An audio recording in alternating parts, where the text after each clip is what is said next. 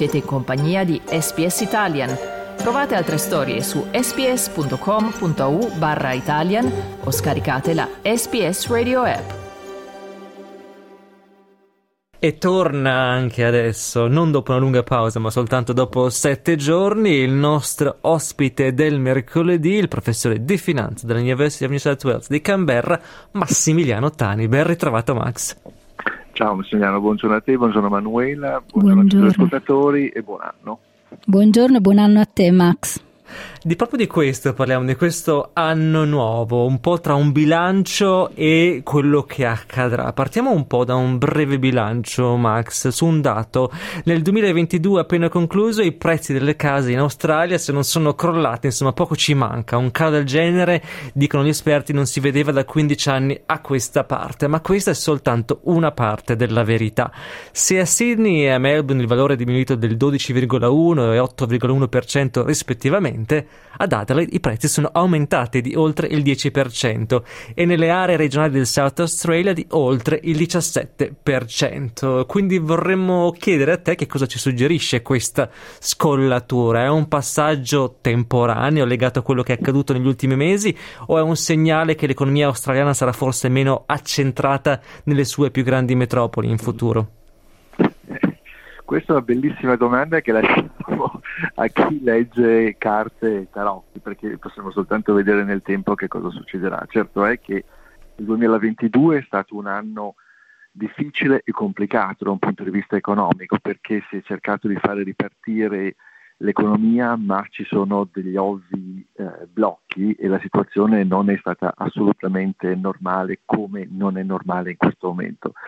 Questo vuol dire che cosa? Vuol dire che si lavora ancora da casa, quindi i prezzi tutto sommato fuori dalle città tengono eh, abbastanza bene, ci sono grosse nuove iniziative, per esempio tutta la uh, faccenda dei sottomarini nucleari che l'Australia uh, vuole avere, che avranno un punto di riferimento importante ad Adelaide, sta portando lì molta attenzione e molto lavoro, c'è un problema anche di produzione eh, di risorse agricole, di quello che si mangia, perché abbiamo visto lo scorso anno eh, portare tantissimi soldi per comprarti una foglia di insalata, per cui ecco, sono tutte, tu, tutte trasformazioni che in questo momento vediamo e che cerchiamo di proiettare nel futuro, però il futuro non è quasi mai come quello che viene proiettato perché le condizioni di base eh, cambiano. Tanto per farci un esempio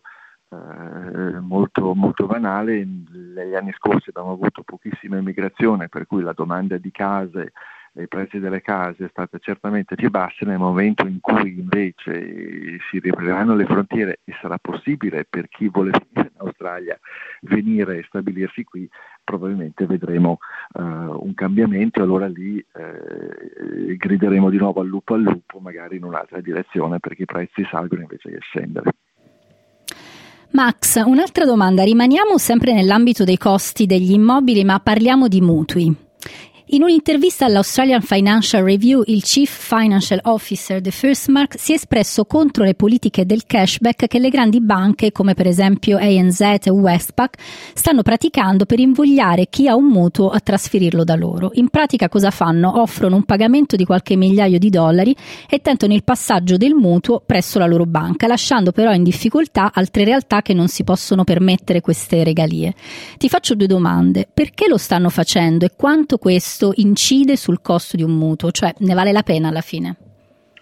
Ma allora, cominciamo dalla seconda parte. Quanto incide il costo sul mutuo? Eh, se tu vedi i costi dei mutui sono più o meno eh, gli stessi, sono poco sotto il 5% e eh, sono tutto sommato stati stabili con, o, o procedono con l'aumento dei tassi di interesse. In genere tu guardi il tasso che applica la banca centrale, gli sbatti sopra il 2%, che è il margine che le banche commerciali prendono, che praticamente è la, la fonte del loro profitto, e quello è il pagamento, il costo del mutuo che viene fatto alle persone. Se tu vedi i mutui un anno fa, quando erano al 2% o adesso che sono al 5%, le banche continuano a prendere il loro 2% di commissione, l'unica cosa che è cambiata è quanto la banca centrale fa pagare il costo del denaro. Quindi a livello di prezzi in generale i prezzi dei mutui non sono cambiati, quello che è cambiato ovviamente è il, il tasso che applica la banca centrale.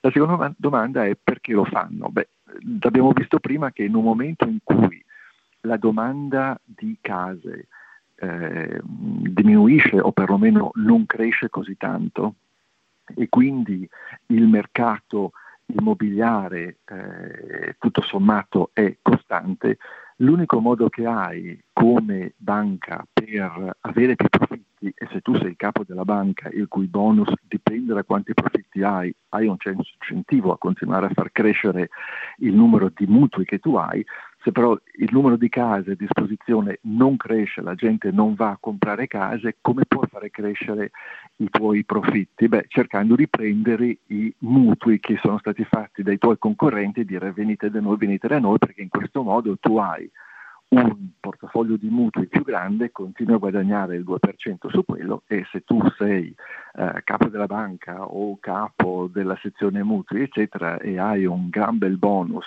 che ti viene sulla base di quanti mutui prendi, ecco lì che tu eh, agisci in maniera logica e, e consistente portando più mutui alla tua banca in un mercato che invece non è cresciuto.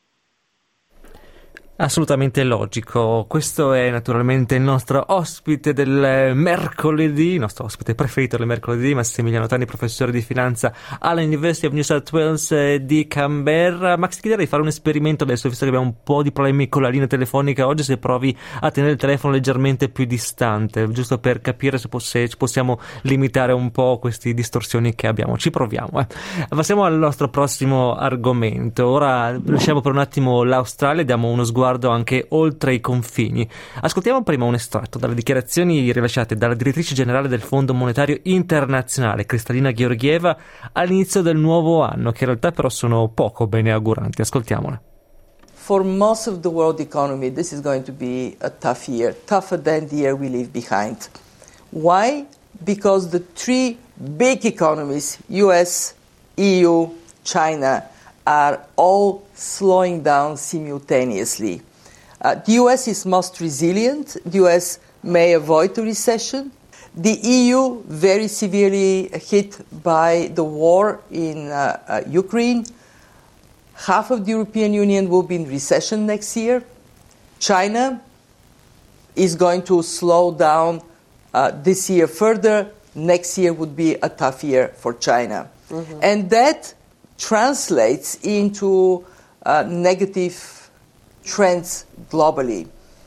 Insomma, sembra ci sia poco da stare allegri, Max. Qual è il tuo commento su queste dichiarazioni della direttrice generale del Fondo Monetario Internazionale e quali magari le prospettive dell'economia australiana a questo punto? Ma allora, io ho, ho un augurio che, che, che, mi faccio e che faccio mm, forse un po' su, su, mm, per tutti quanti, vale a dire che il prossimo anno i politici riescano effettivamente a far vedere un po' qual è la loro qualità, perché ricordiamo che i problemi di inflazione che stiamo vedendo non sono dovuti al fatto che i consumatori stanno comprando di più rispetto per esempio al periodo pre-Covid, prima del Covid, è dovuto al fatto che nel momento in cui, dopo tutte le diminuzioni, soppressioni che abbiamo avuto durante il Covid, compreso un sacco di gente che è stata mandata a casa, compreso eh, tutta la forza lavoro che c'era in Australia in maniera temporanea che se n'è ritornata a casa perché non avevano nessun supporto per poter rimanere qui, ecco, nel momento in cui stiamo cercando di riprendere una qualche forma di normalità, stiamo vedendo questa esplosione di prezzi, però non è un'esplosione di prezzi dovuta al fatto che io ho mangiato tre polli al giorno fino a prima del Covid e adesso ne voglio mangiare cinque, quindi la domanda non è aumentata.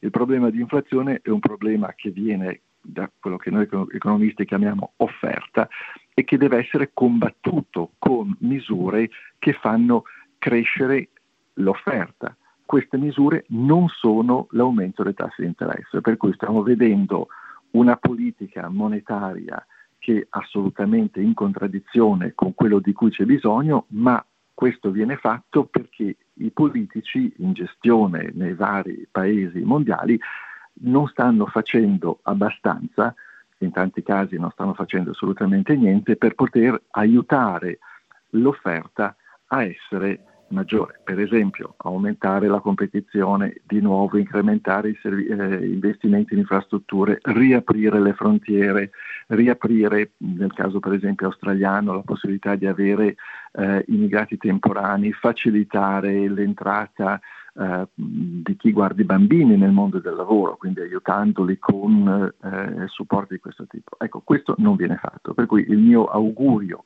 è che ci si renda conto che eh, soltanto lasciare la banca centrale, aumentare gli interessi, porta più danni che profitti e che questo sia l'anno in cui, appunto, capendolo, eh, sperando con pochi danni eh, per tutti quanti, si possa ritornare di nuovo a, un, a un'economia gestita non soltanto dalle banche centrali, ma anche da chi fa le leggi. Grazie mille Massimiliano, grazie davvero e ancora buon anno e ci sentiamo la prossima settimana. Certamente, ringrazio voi tutti gli ascoltatori. Cliccate mi piace, condividete, commentate, seguite SPS Italian su Facebook.